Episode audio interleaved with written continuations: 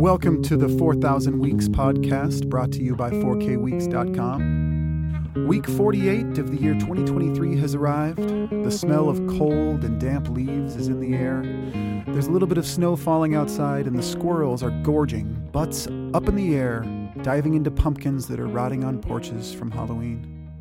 In the United States, most of us are on our sixth plate of Thanksgiving leftovers. The lucky ones still have a couple more days of ham and cheese sandwiches left to go. It's time to walk over to your 4K Weeks poster and fill in another square, marking another week that has passed that you can no longer get back. Are you done? Here we go. What is it about having leftovers in the fridge that feels like winning the lottery? If you're listening to this podcast, you can surely afford to buy your own food, and yet having leftover food that is delicious from the previous day in the fridge seems special. It's also strange how a custom, Thanksgiving, that is so much a part of our year can be a strange foreign concept to 33% of the people who are listening to this podcast in other parts of the world.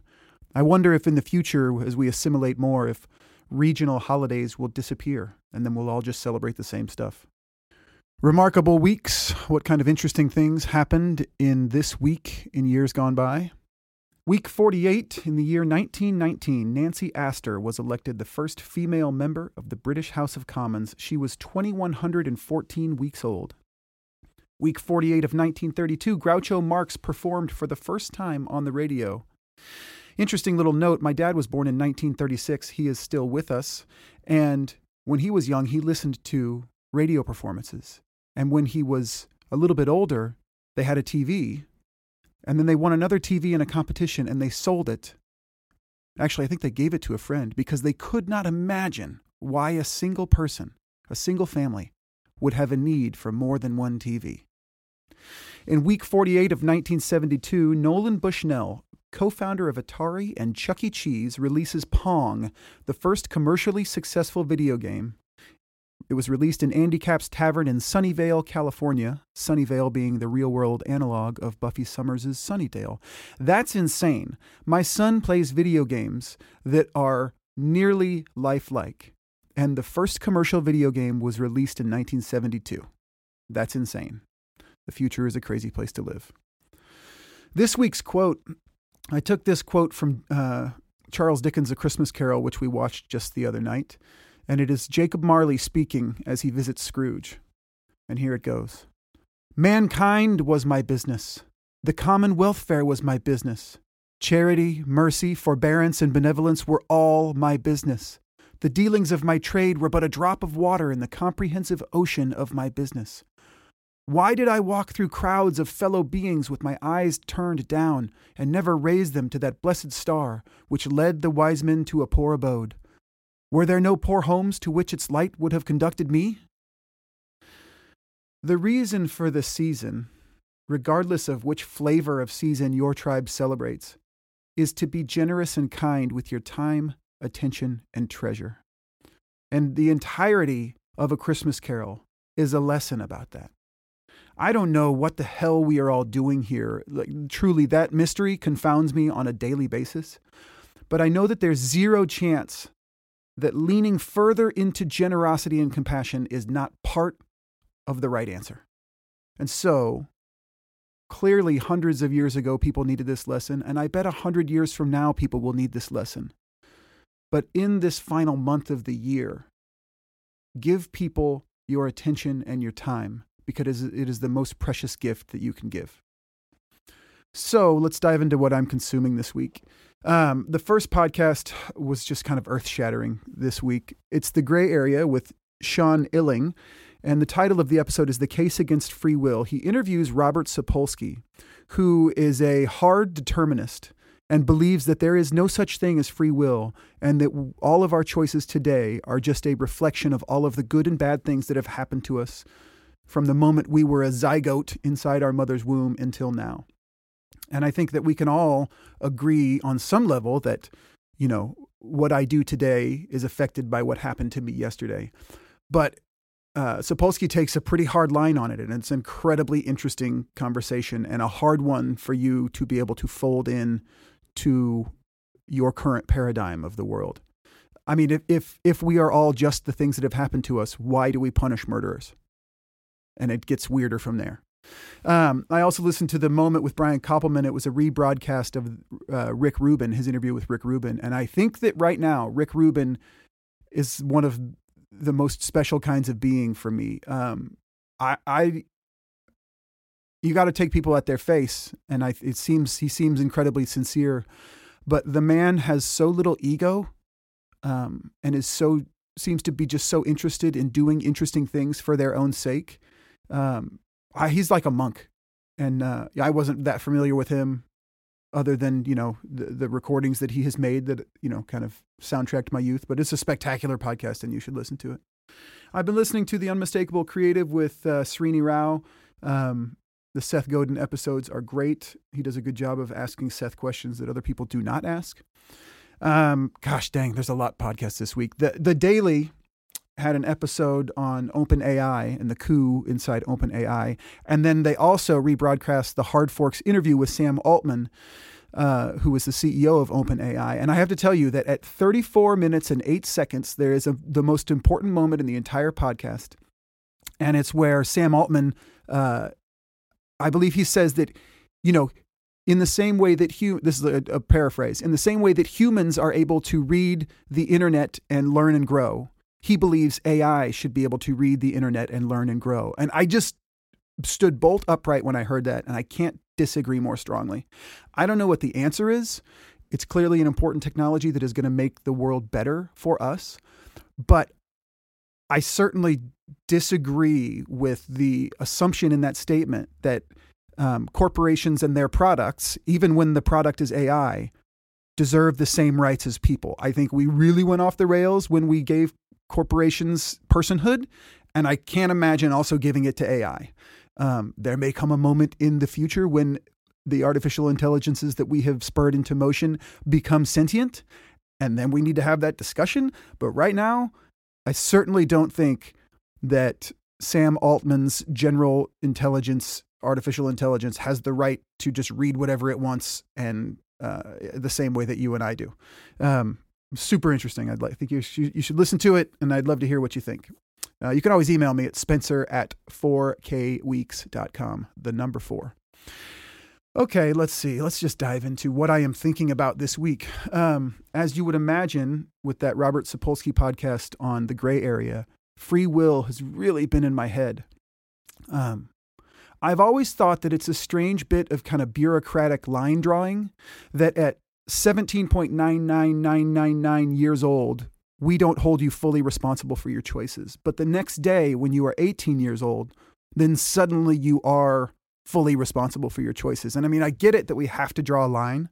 You wouldn't hold an infant, you know, you wouldn't let an infant sign a contract.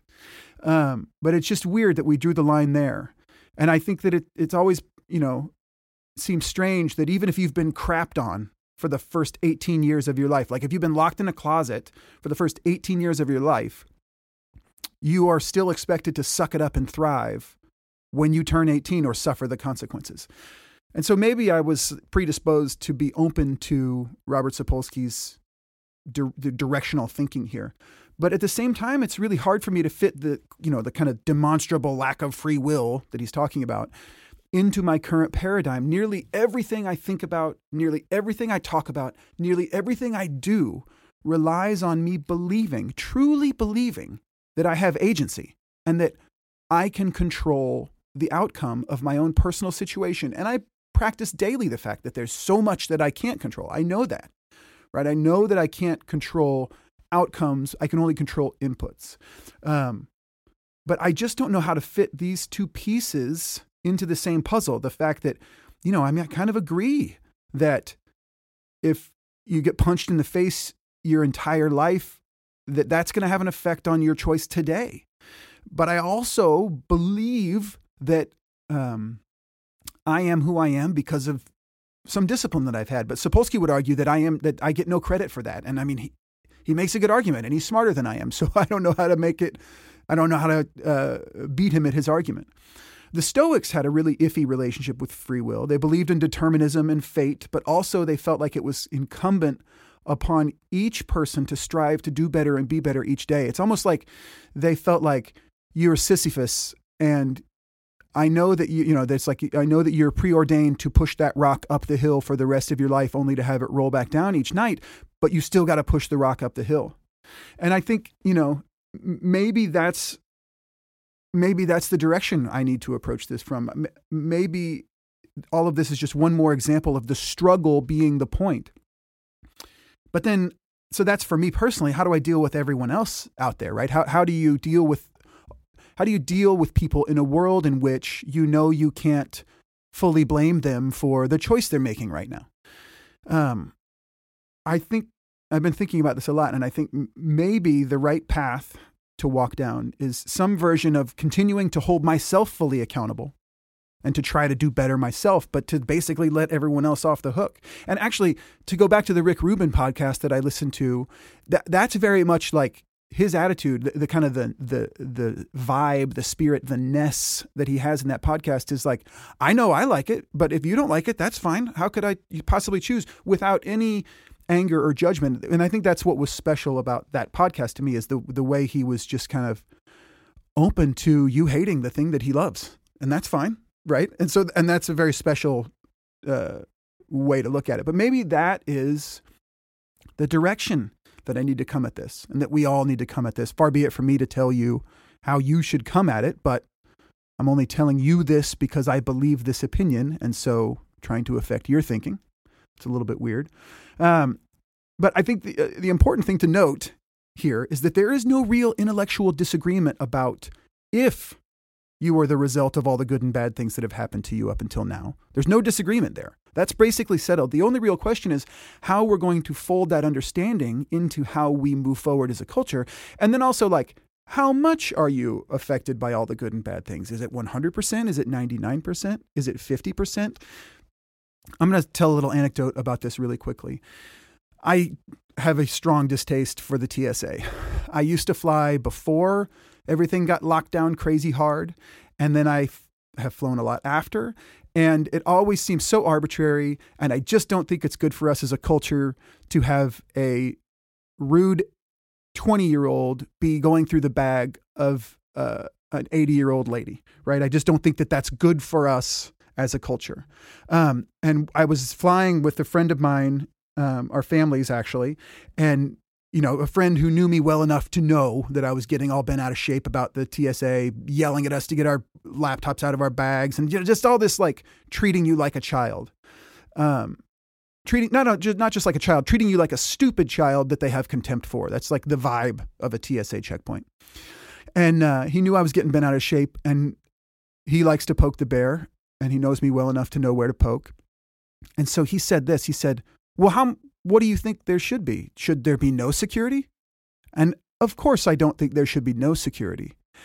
But in him asking me that, he immediately deflated my whole everything about what I was thinking because we're not talking about um, whether or not the theory is correct. We're just talking about how much of it we should apply. And that's just a negotiation. It's not a this thing is right or wrong. And so, in that instant, by saying that, he basically took all of the wind out of my sails because we can have differing opinions about how much security, but we all agree there should be security, which is like, then just stop complaining about the fact that you don't like this level of security or whatever. And the point there is to get back to the free will thing is that we're not arguing about how much, or we're not arguing about if the things that have happened to you up until now affect your choices today. We're just arguing about how much. And so you kind of have to walk down the road of like, well, all of it. It all matters. So I don't know. I think um, it's a difficult thing to to discuss and to, and to hold in your head. And in fact, in that podcast, Sapolsky, in trying to make this a little bit easier to digest, says, well, it used to be normal to burn women at the stake if we didn't like what they were doing.